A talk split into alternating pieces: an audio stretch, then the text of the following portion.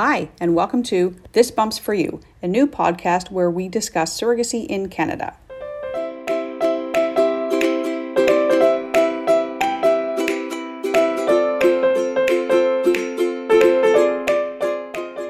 I am your host, Michelle Avery. I am a five time surrogate and currently work at a Canadian surrogacy agency. Today's episode is all about becoming a surrogate in Canada, what the qualifications are, what the screening processes are, along with covering what the IVF and transfer processes look like. I am happy to introduce you to our guest, Dr. Ari Baratz, who is a reproductive endocrinologist at Create Fertility Centre in Toronto. Dr. Baratz, if you'd like to take a moment to introduce yourself to our audience. Well, thank you, Michelle. I am a um, certified reproductive endocrinology and fertility specialist here in Toronto. And my practice is dedicated to helping um, individuals and couples through all versions of fertility care. We definitely have a very large interest in those interested in third party reproduction, including uh, egg donor, sperm donor, and uh, surrogacy. And I, am very happy to chat with you today about um, surrogacy as an option for couples moving forward. Wonderful. Thank you. We're so happy to have you. Uh, so, we do have a lot of questions that we field when we have candidates applying to be a surrogate. And that's what we're here today to discuss is all of the things about becoming a surrogate in Canada. So, my first question for you, Dr. Baratz, is what are the clinic requirements in Canada and why do you have each of these in place? Well, we want everyone to be successful in their journey, but probably as important, if not more important, we want people to be safe when we say safe, we mean we want uh, our intended parents and their their future babies and children to be safe. We want our surrogates to be safe. We want our egg donors to be safe. We want our our staff and our um, our whole team to be safe. So safety really wraps everything. And and when you talk about clinic requirements, that's really what what drives it. Uh, and we talk about safety in terms of when we medically screen our, our surrogates and our intended parents, we screen them for any um, infectious disease issues. We screen them for their general health, which we'll talk a little bit about later. But um, I would say the requirement would be that a clinic is accredited in their specific region, whether it's by their in the province or um, you know nationally, uh, and that they maintain that ongoing accreditation, and so that they have experience working with surrogates and intended parents, uh, and that they can maintain the highest standards uh, both in in providing ongoing care to intake surrogates and intended parents. And most surrogacy clinics will have an IVF laboratory. The IVF laboratory itself also has to be uh, accredited, and that accreditation has to be maintained. Right. Okay. Great. Well, that is a great, uh, great spot on safety and understanding that no matter what the result is, when you bring a gestational surrogate, a gestational carrier into your program, you're looking out for the best interests of the surrogate as well as the intended parents, as well as the clinic. The clinic has very specific safety protocols to follow too. So that's great. Yeah. I mean, I'll, I'll follow that up by saying we want everyone to be successful, but um, success cannot be put ahead of uh, safety. And, and the first principle in medicine uh, is first do no harm. Uh, and, and, so that that really guides uh, really the process from the start to finish is we want to ensure um, the highest qualities of success, uh, but never compromise uh, the quality of care for all those involved. Great. That's a great answer. Um, okay, so moving on to the next one. I'm not sure how often you would get this question, Dr. Baratz, but we do get it quite frequently where surrogate candidates are asking us, what is the difference between a US clinic and a Canadian clinic and their requirements? Right. Well, uh, first of all, I think it's a great question because if you're if you're looking um, at a potential uh, environment to go through your surrogacy journey and you're coming from outside of North America, you typically will compare the U.S. to Canada, uh, and I would say at a high level, you're looking at two very competent jurisdictions. These are two places that do a lot of surrogacy. Firstly, uh, Canada is organized as provinces, and the United States is organized as states. And unlike the United States, in Canada, the there's quite a bit more harmony uh, between the provinces. Uh, whereas in the United States, I would say there's more disparity between the states to a point where there are many states where um, you will not be able to uh, engage in a in a surrogacy in a surrogacy uh, journey. But uh, I, from a from a medical perspective, up until a few years ago, there was a lot of disharmony between the standards that were maintained in Canada and the standards that are made in the US. But currently, um, the American Society for Reproductive Medicine and the Canadian Fertility and Andrology Society, so the two groups that help provide and Health Canada and the FDA, which are the which are the groups that provide oversight for the process, have for the most part harmonized the requirements. So if you were to look at them, they would be very similar in the U.S. and Canada. Um, I'm not speaking to all the legals, which um, the lawyers can comment on at some point, right. but in terms of what we expect from a surrogate, how we medically screen them, what we use as exclusion criteria, inclusion criteria, uh, relative exclusions uh, are very similar in the two areas. So I think from a quality perspective, from an IVF clinic perspective, you're looking at two very high and uh, high end areas. One of the areas I think that's been very progressive in Canada are the laws around surrogacy have become have become liberalized, whereas in many places in the U.S., I think that is still a gap. You're absolutely correct, and and we know that right. many states in the U.S. Uh, surrogacy is is not harmonized at all, uh, and and therefore they don't even have availability but, for surrogacy. But what's interesting, you know, just thinking a, a little bit further along, you know, if I was coming to let's say North America from Europe, uh, you know, one time, just to use an analogy, when you travel, you always worry about the different voltages. Like, is my plug going to plug into my European plug right. or my North American plug? And so, very often, patients worry if they have embryos, or if they're starting their journey in the US or Canada, that there'll be some discordance and that they won't be able to use their embryos in one area or another because the plug won't won't fit. But the right. nice thing about IVF is that IVF is an international and surrogacy is, is, an international experience. And the embryos that one generates can easily easily be transported from one place to another, or with maybe not easily, but with without much difficulty. Um, right. And there is quite a bit of uh, communication between IVF labs in the world. So we do meet a lot of people who start their journey in one place and then have to move part of their journey to another without really any significant uh, detriment which is an, an amazing thing uh, with your practice because you are able to accept those embryos based on the Health Canada standards that you operate under uh, with the safety and compliance, but you're also able to take intended parents from across the world. Yes, absolutely. Yes. I mean, that's a nice thing about Canada is that um, even in the depths of COVID, uh, I, I believe that Canada is so well placed geopolitically in terms of its laws, in terms of its regulations, in terms of its ability to adapt uh, and its healthcare infrastructure that uh, and it's so well supported that we really were were not radically affected by COVID. I mean, it may it required changes, uh, but we were able to continue working through that. So the next question we have, and we and we actually get this question quite frequently on our social media, um, where we're posting different things, and somebody will say like, right. "Oh, well, I, you know, I got my tubes tied. I, I, can't be a surrogate." So can we talk about the misconceptions of what might qualify somebody from becoming a surrogate in retrospect to that? Um, so let's talk about what qualifies someone as a surrogate, and then we can move into what disqualifies them. So, yeah. so to qualify as a surrogate, um, again, you, you go back to the guidelines around clinics using surrogates. That was sort of in your first question. Uh, so, a clinic that is maintaining um, their qualifications will be well positioned to provide entry criteria for a surrogate. So, we, we have you know an age range, uh, typically in the early 20s to the mid 40s, general health so they are allowed to have, uh, you, as a surrogate, you're allowed to have uh, medical conditions. They just have to be well managed. Um, and then we require, and again, this is not a standard requirement, but is a highly recommended requirement, both in Canada and the US, that surrogates will have carried at least one successful pregnancy, either for their for their on their own uh, in the past. That doesn't mean that they can't have had terminations or miscarriages or unsuccessful pregnancies. We just want to make sure that there's been evidence that they can carry a pregnancy to uh, to very near term or term. So those would be like the main inclusions. Um, the exclusions are the flip side of that, right? So poor health or uncontrolled medical issues, uh, someone who has not carried a pregnancy before, uh, but certainly any of the permanent contraceptive or semi-permanent contraceptive situations, like someone who's had their fallopian tubes tied, is not exclusion to being a, a, gestational carrier. That would be an exclusion for someone who's doing traditional surrogacy, which we're not. I don't typically get involved with.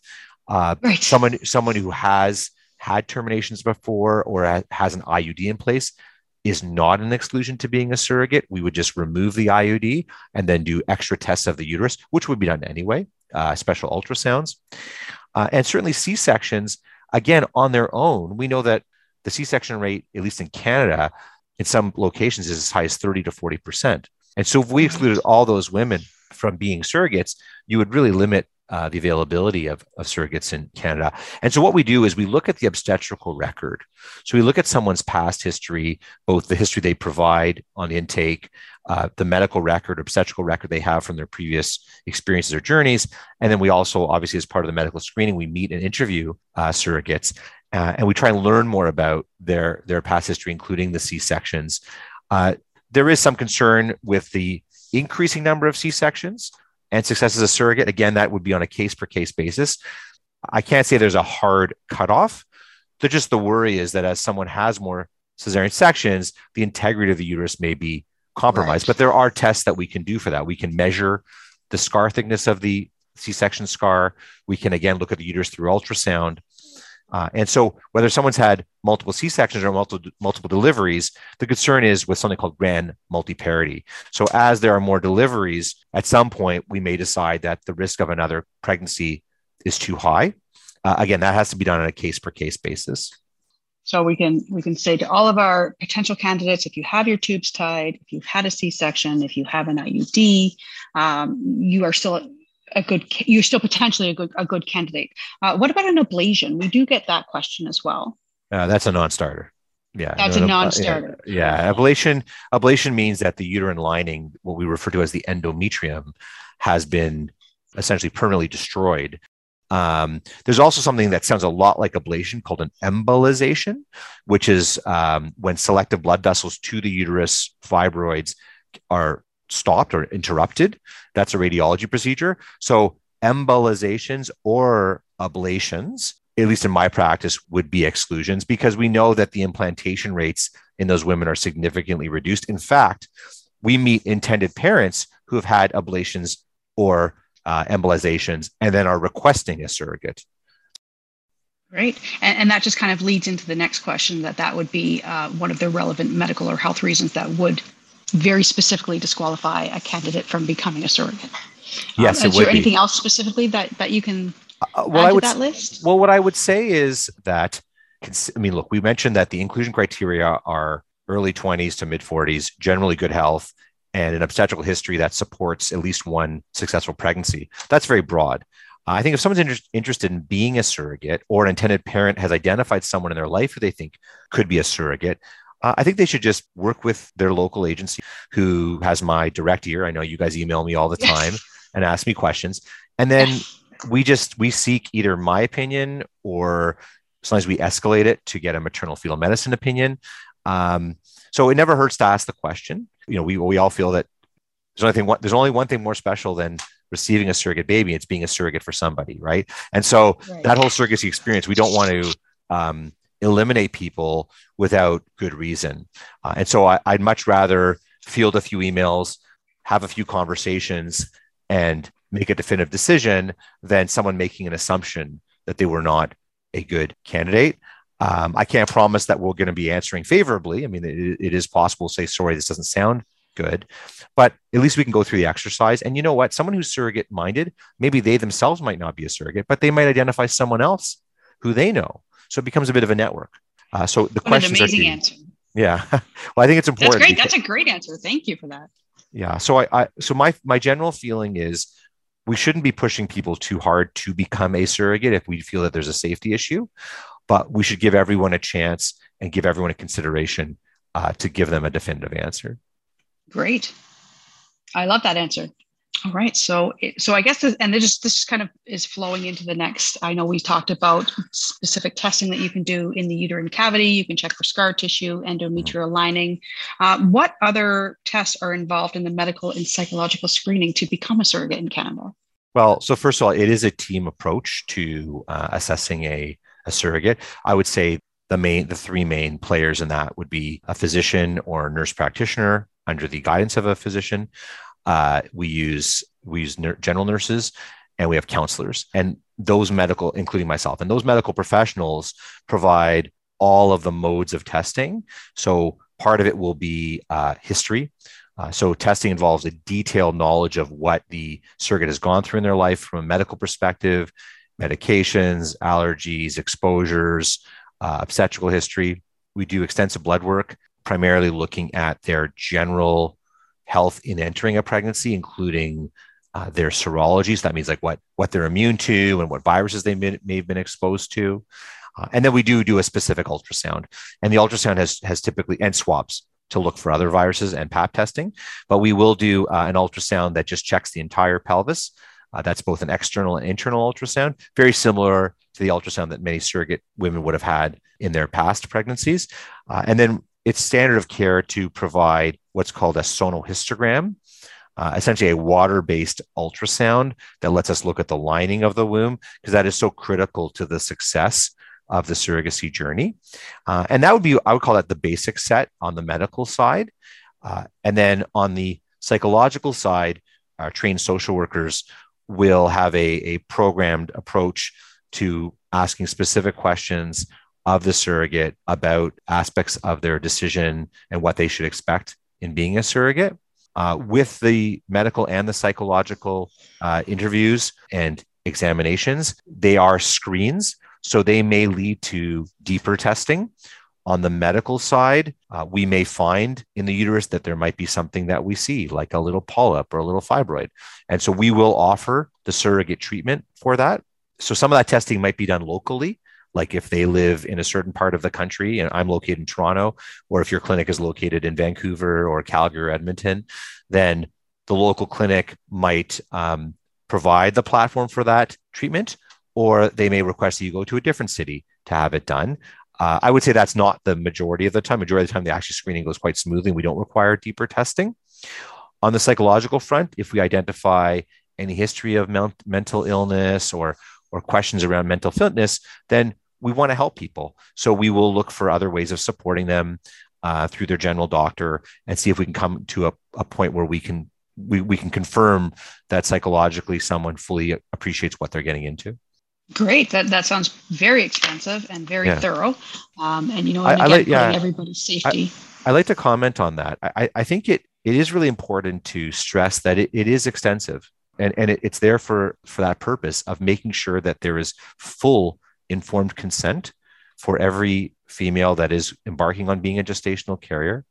And it provides confidence to all those working with that surrogate including the intended parents that we've put safety at the forefront. Uh, and so and it's also an opportunity to ask questions about the process because many surrogates have have not carried a, an ivf pregnancy before.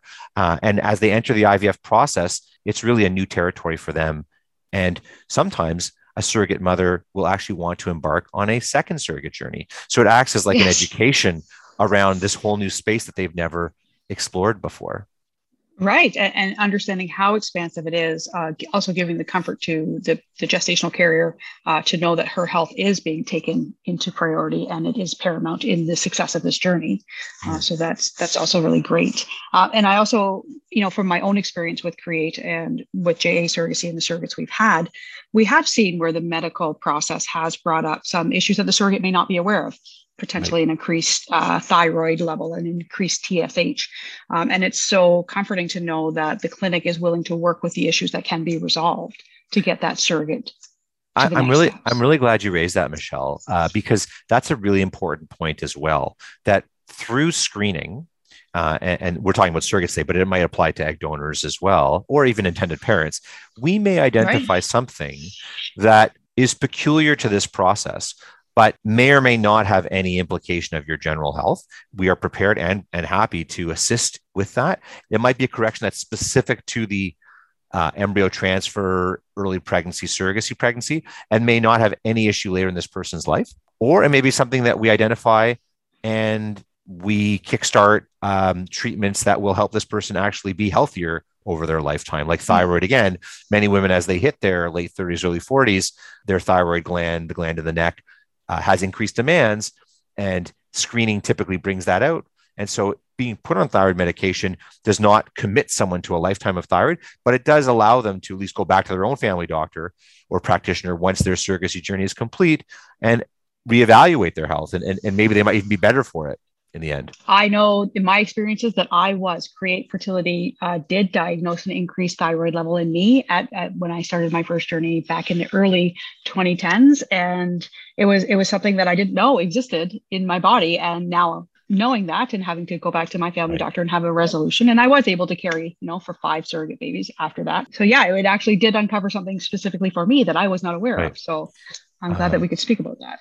Right. And it's also important that people embarking on surrogacy know that once we identify something and becomes part of their medical record, it will pass on to the next set of providers uh, and they will co-manage and then take over that. So uh, they don't need to remember all of those details. We will always right. make sure that those specifics will become part of their file because they do have their own file. Uh, and when they do move on and when they're successful with an ongoing pregnancy the next set of providers whether it's midwife uh, general practitioner or obstetrics right. will help manage uh, and, and take ownership over that part of their care. Great um, okay, so moving on to the next question we get, uh, which is again a question that we we field very very frequently on our social media, um, is about the genetics of the baby and how is the surrogate possibly not genetically related to the child she's carrying. So, can you go into some of the science uh, of that of the IVF and the creation of the embryos to give our sure. listeners a better understanding? Sure. Well, first of all, uh, it's very important that we define the two main types of surrogacy that one might encounter on the internet or when they're learning. So there's something referred to as traditional surrogacy, uh, and then something referred to as uh, gestational carrier type surrogacy arrangement. I am specifically speaking about a gestational carrier, which means that the surrogate is not providing any of the genetic material to this uh, baby. They are receiving an embryo from an intended parent, which may be the combination of an egg and or sperm from that couple or from some donated source. Uh, but she is not providing any specific genetic material. And, and I'll go into how that works in a second, as opposed to traditional surrogacy, where the traditional surrogate is providing both the egg and the uterus. And so what's happening is sperm is being placed inside of her through various approaches. And so she is both the genetic mother and the birth mother. That is not something that I will be discussing today. Right. Um, so let's further understand gestational carrier, the genetics. So an embryo, a baby comes from an embryo, and the embryo typically is 50% genetic egg and 50% genetic sperm. Uh, and so that egg and sperm are, are assembled in, a, in one of our IVF laboratories outside of uh, the intended parent's body. Uh, and, and we clearly identify where the egg and where the sperm is coming from. So that's that's one piece. So we know definitely which embryo and where the egg and sperm have come from. But on the other side with the surrogate, typically the preparation techniques that we use uh, for the surrogate involve hormones that block ovulation. And so ovulation in a reproductive age female is how they release an egg and provide their own genetic material to the process. But because we're blocking ovulation in the surrogate female, preparing her uterus to receive an embryo from outside, from the lab, on both those fronts, you've essentially eliminated the ability of the surrogate female to provide her genes to that process. Now, she's providing many supports. I mean, she's providing a, a beautiful environment and she is supporting that pregnancy. So she's providing a significant amount of the health and, and well being of this child. But when it comes to the genetics, the genetics, which means like the blueprint that we each have that makes us each distinct, are coming from another non gestational carrier source. Uh, now, in terms of proving that, well, first of all, we do provide the medical evidence in terms of uh, how the embryos were generated. So we sign affidavits that lawyers will generate. In some countries, there are paternity testing that's required, so like a blood test or, or a cheek swab taken from the baby um, and the parent and and or the surrogate to confirm that they are not the same. In Canada, that's not required. The affidavit is sufficient. And if we're dealing with international intended parents, they may or may not choose to have that paternity testing done locally in Canada or on their return to their uh, home country. And depending on the country, the requirements may be different. Right. I just have one yeah. thing uh, because again, this is something that we we field on our social medias uh, quite frequently. It's like, okay, so now you've explained the process of how the embryo is made. It is made in the lab. It's grown for five days, um, and then we're transferring it to the to the surrogate. The surrogate is providing this beautiful uterine environment, nice and fluffy for the for the embryo to implant. Uh, but many people will question the blood flow from the placenta. How does the surrogate and the baby never exchange blood flow? So I know that the placenta doesn't um, doesn't allow blood to flow in between, but yeah. is there a scientific reason or a scientific spin sure. you can put on that for us? Sure, sure.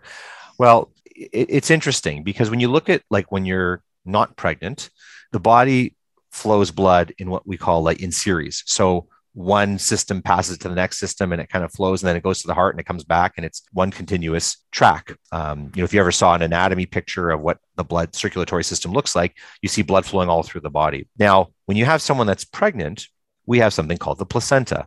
And the placenta is, is essentially a large barrier. And what it does is it creates a blood flow system with the baby that is one system. And that is in parallel with the mom's own blood system. So, in fact, the blood of the baby and the blood of the placenta are never directly communicating with each other. And the way the baby gets rid of waste is via that placenta. So, that placenta becomes like this big uh, sponge, let's say, that picks up all the waste from the baby and sends it off to mom to get rid of through her lungs and her excrement. And then it's also a sponge that soups up all of the positive things from the mom and then passes it on to the baby. So the placenta becomes this big interface.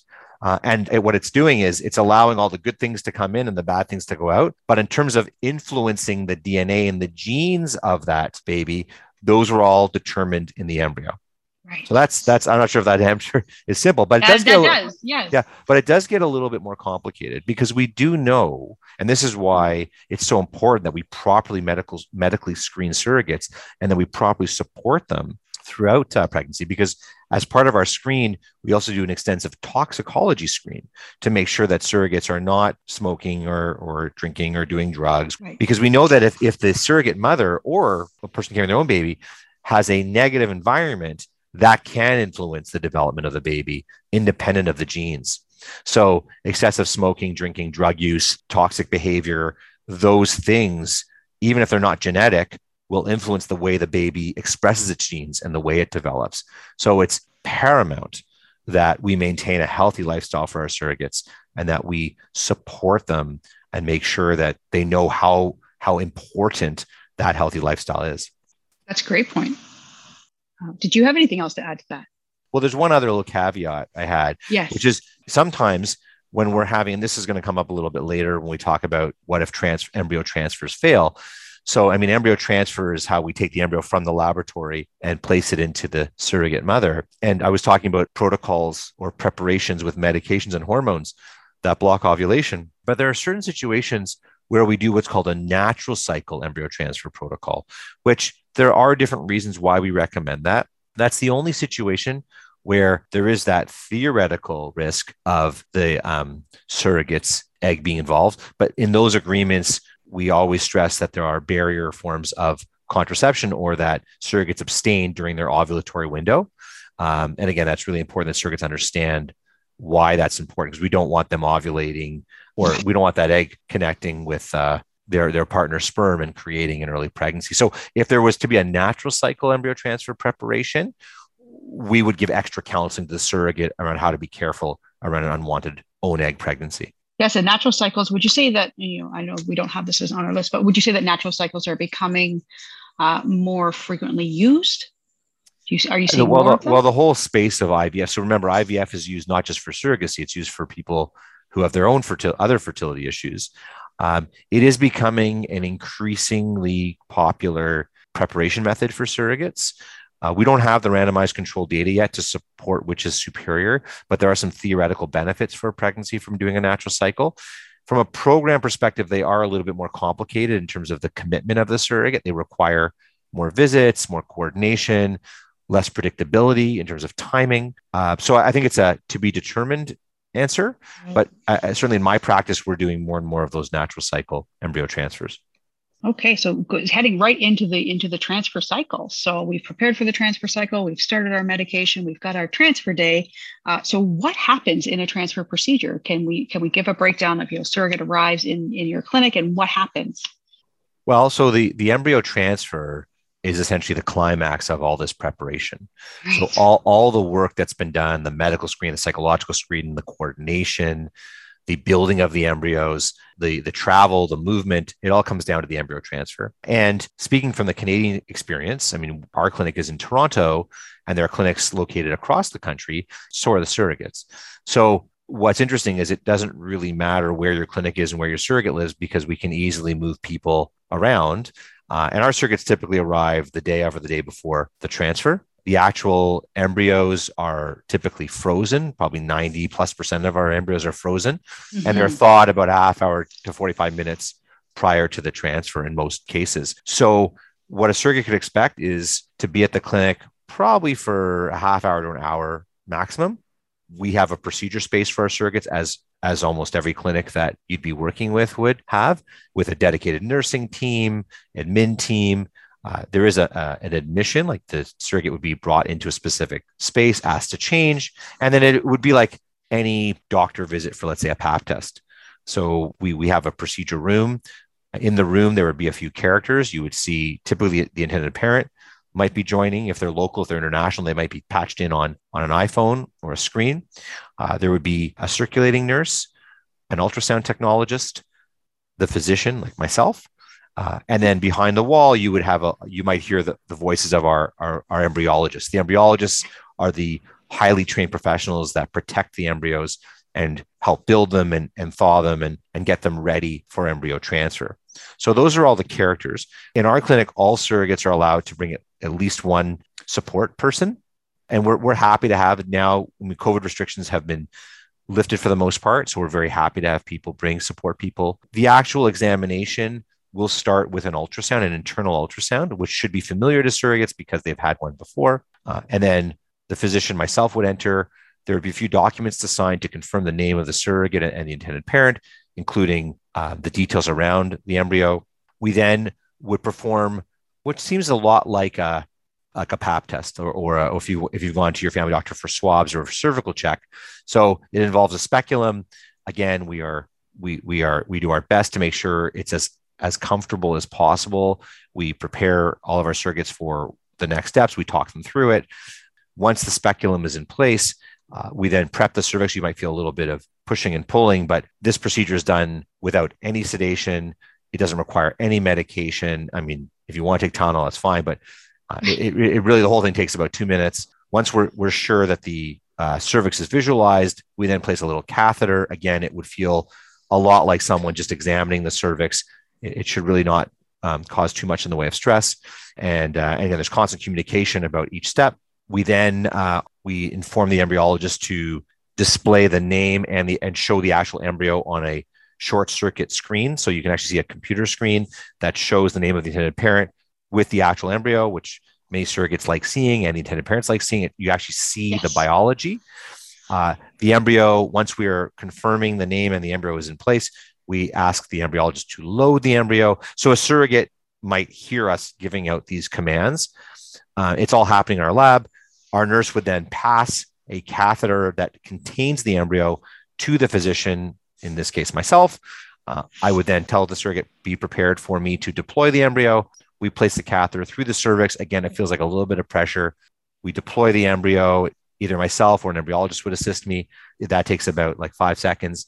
Uh, and then we remove all the catheter and all the instruments. We get confirmation from the embryologist that the catheter has been emptied. Uh, and that completes the embryo transfer process. You notice I reference a single embryo. Single embryo transfer is our standard. Uh, I'm not saying that that is a law. There, there's some locations that will allow for multi embryo transfer. That is a specific conversation between uh, intended parents, surrogates, and their providers. JA supports the single embryo transfer policy. Yeah, I, I would I would expect that. Uh, in terms of after transfer care, we do have some literature on what to expect and some recommendations around activity. Uh, it's very normal to have a little bit of leaking, spotting, cramping after the transfer. All those should be minor uh, in degree, like not requiring medical attention, and travel is, is permitted pretty much immediately afterwards. So we have many mm-hmm. surrogates that will travel home that afternoon or that evening or stay over and go the next day. Yeah, and many of them fly or they drive in. Some of them will take the train and and um, and still yeah. get successfully yeah. pregnant after the flight. Yeah, there's a lot of misconceptions around bed rest and curbing activity and and not you know not flying or not traveling and I, I think they're really myths. Um, no one has shown that lying in a bed and not moving, or even lying on the procedure table for an extra 10 or 15 minutes, it doesn't improve uh, outcomes. In fact, there are studies that have shown that rapid activity, so getting up right away, movement, going on with your daily living, improves pregnancy rates because of improved blood flow to the to the uterus. Sense. Yeah. Yeah, that, that makes sense. And, and, and if I can throw my own analogy in there that I learned way back in like when I first started my surrogacy journey in about 2010, because I had questions like, what happens to this embryo when it goes in there? Like, how, how does it not fall out? right. And and the doctor I was dealing with gave me a great uh, a great piece of information. He's like, hey, take a ball of peanut butter, stick a piece of rice in it, roll it back up, and and there you go. Your embryo is not going anywhere. So I thought that was the perfect analogy for me at that time.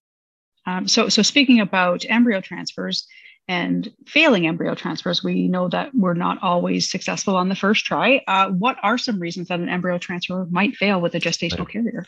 Uh, meaning, assuming that there's been compliance to the procedure, accredited clinic, reputable team, uh, all of those parts being satisfied, the most common reason for an embryo transfer to fail is not the surrogate. The most common reason is the embryo uh, by far. Uh, and even if you have embryos that have been tested and analyzed, our tests are not perfect. And there are probably aspects to the embryo that we don't fully understand. And so most uh, high end IVF clinics that have tested embryos will quote pregnancy rates somewhere in the sort of 50 to 60% range, maybe a little bit higher per transfer, uh, which means that a very large group of surrogates will not be pregnant off of a single transfer.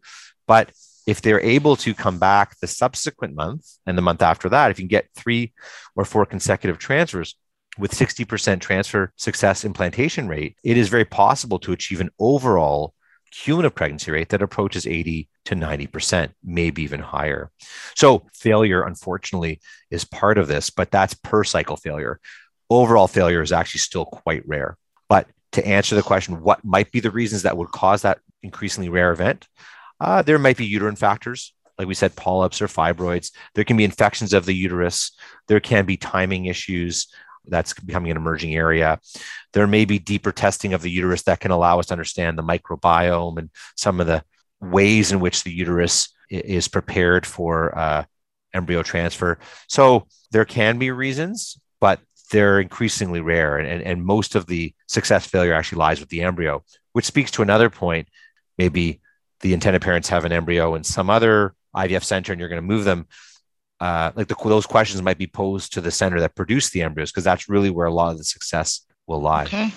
And I'm so glad that you addressed that it's not the surrogate if she's followed her protocol, if she's taken her medications, because she's gone through extensive testing. Um, and, and we often find surrogates that have failed transfers blaming themselves for the failed transfer. So I, I'm definitely happy that you addressed that piece yeah. as well we never point blame because we know that it's a biological process that has inherent limitations in it. Look, when IVF started 40 years ago, the implantation rate was 4% right. or 10% right. or something like that, like in the late 70s, early 80s. We're now looking at implantation rates of like 60%, right? So things have improved a lot. And surrogacy wasn't even part of the initial IVF phases. And surrogates for themselves don't really have a fertility problem. So I, I right. you know, looking at those numbers and, and looking at how it, it's evolved, I think surrogates should feel very confident that as long as they follow the instructions to the best of their ability, there's a really good chance it's going to work. And but also understanding that as much of this process is controlled by hormones, artificial uh, blocking of the ovulation cycles, and all of those pieces. Th- once the embryo's in there, the control is gone. It's up to the embryo at that point. Yeah, once the embryo's in there, it has to make decisions whether yeah. to turn over or not. Uh, exactly. Yeah. Yeah. Um, all right. So I guess these two next questions really just kind of fall into each other. Um, you know, the associated risks with IVF um, and how common that you, that you would see them come across your patients, um, and the risks associated associated with surrogate pregnancies as opposed to risks associated with a traditionally conceived pregnancy. The risks associated from a surrogate's perspective are the risks associated with any pregnancy. I mean, that's the general take home message that if you've decided that you yourself and your medical team are comfortable with you carrying another pregnancy, that's where most that's where the bulk of the risk would lie in another pregnancy whether you've had a c-section before and you're going to be embarking on another c-section or whether you've had issues with blood pressure or blood sugar. Um, those are the the big risks. The actual ivf itself fortunately is wrapped in safety. Um, the safety profile of an embryo transfer itself, as we described, is a pretty minimalist procedure. I, I, don't even quote a risk of infection or injury with embryo transfer. All the risks with surrogacy are tethered to the actual pregnancy. Now, people have looked more closely at IVF conceived pregnancies versus non, and there is some suggestion that they are a bit different. Maybe there is a slight chance of higher blood pressure issues in pregnancy, preterm birth, cesarean section. And some some studies have suggested that the babies are a little bit bigger when you do IVF, and some have suggested they're a little smaller. For most surrogates, I know you've had a few surrogacy journeys, but for most surrogates, it's their first non-own pregnancy journey. And so these are foreign things to them. Like they said, "Oh, I, I, had four pregnancies and my blood pressure was fine. I didn't end up with a C-section, and and uh, I delivered at term." So when you look at IVF and look at those cases, there is suggestion that the obstetrical side of it may have a higher level of intervention and a higher level of complication, but they aren't at the level where you would discount yourself, right? They're not at the level where we say embarking on a surrogacy IVF pregnancy is so dangerous that really better think twice about it. That wouldn't be what would right. change my mind. I would look at it in a, in a much simpler way and saying, were my pregnancies safe enough that I'm comfortable being pregnant again? And if the answer is yes from your end and the medical end and the psychological end, then that's really where it lies. I mean, I, I think that we need probably more years of IVF to fully understand, but the hormone exposure with a surrogate pregnancy is not excessive.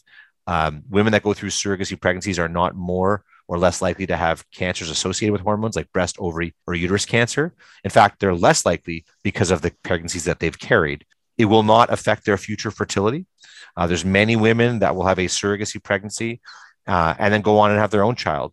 You know, very often the perception is that you have to have completed your family and then you go on to surrogacy, but it's not necessarily unidirectional. There's nothing that happens with the uh, IVF surrogacy pregnancy that significantly puts a woman at risk at not carrying on her own again, or that she will need her own fertility treatment in the future. The risk is tethered to the pregnancy, whether it's surrogate or own own egg. All right and that's great to hear because that is something that, again that we have questions about. But but yeah so so understanding that carrying a child as a gestational surrogate and carrying my own child the risk factors for my body to decide what it's going to do medically are pretty much the same.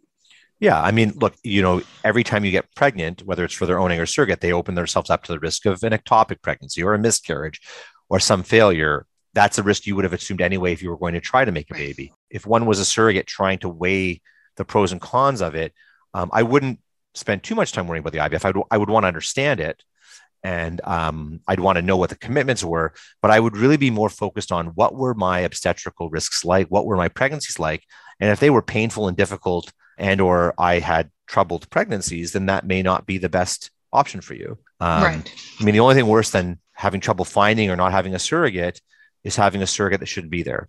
And you know, we don't want people to enter surrogacy agreements and then have to cancel them because there were undiagnosed complications or problems that could have been identified earlier.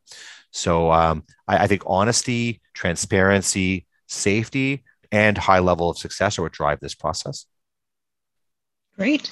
Uh, so, so my final question, Dr. Bratz, uh, and you spoke to this earlier about having surrogates across the country that come to your facility for their embryo transfer. Uh, so, say we've got a surrogate that has gone through embryo transfer, she's confirmed pregnant. Uh, one of the questions that we often get is, well, if I live in BC, do I have to go all the way back to Toronto to see my doctor in Toronto after I'm confirmed pregnant? Well, I mean, we support early pregnancies for the first three months. And there will be a hormone protocol and medication protocol that we either provide our surrogates with that are living far away or will, will access at a local pharmacy. But no, we, we arrange for all tests to be done locally. So if you're a patient of Dr. Bratz in Toronto and you live in Calgary, as an example, we will arrange for requisitions. And that's the beauty of the Canadian healthcare system. There's a lot of parity across the country. And so that will allow for the ultrasound or blood test that's done in Calgary for me to interpret it without any problem. So, yeah, for many surrogates, their only visits are part of their screening, their embryo transfer, and then the remainder is done in their own uh, uh, location. Their own medical community with their the doctors that they generally yeah, know. Right? Doctors or midwives or family doctors. Yeah. So it doesn't have to be uh, an obstetrician. We really want yep. to recreate um, the positive experiences that surrogates have had in their own pregnancies. So if there's a specific provider that they've worked with and they're and they're friendly to the surrogacy process, that would be ideal and we're more than happy right. to collaborate with them and educate them and we really try and explain to the intended parents that even if they were in their past experience had used a midwife or a family doctor or an OB, I, say to them, that's great that you had that experience, but look at yourself through the eyes of the surrogate and, and what would make them most comfortable because that really is what is paramount right now in terms of the safety of your child is to get through that pregnancy in as a in a seamless way as possible yeah and i was just going to kind of add to that a little bit and say you know we are in a great medical community where surrogacy pregnancies are taken on by midwives um, now and, and, if you have a midwife it's okay to be under the care of a midwife because your ivf pregnancy doesn't put you at any further risk than your regular pregnancy well, it is identified. So let me clarify. There are some risks as I identified them, but they're not at a point where every IVF pregnancy needs high level maternal fetal medicine. So right. it's identified as an IVF pregnancy, and um, the surveillance is appropriate to that type of pregnancy, but it doesn't exclude a midwife from taking care of them. And the other beauty about surrogacy in Canada is there's no discrimination. So, meaning if an IVF pregnancy, a surrogacy pregnancy rather, has issue, it's not like the providers look at the pregnancy and say, "Oh, sorry, you're a surrogacy pregnancy. Please, we can't do this for you." It's actually the right. opposite. It's it's you're pregnant. Oh, you happen to be a surrogate. We will do what we need to do to make sure, both on the maternal side and the fetal side, there's the highest level of safety, as if it was your own genetic baby. Right thank you for your time and thank you for sharing your expertise on these uh, questions. I really appreciate you taking the time out of your super busy day to answer these. Sure. Thank you for listening today. If you'd like more information on becoming a surrogate in Canada, visit jasurrogacy.com. You can find the link in the description box as well. Have a great day.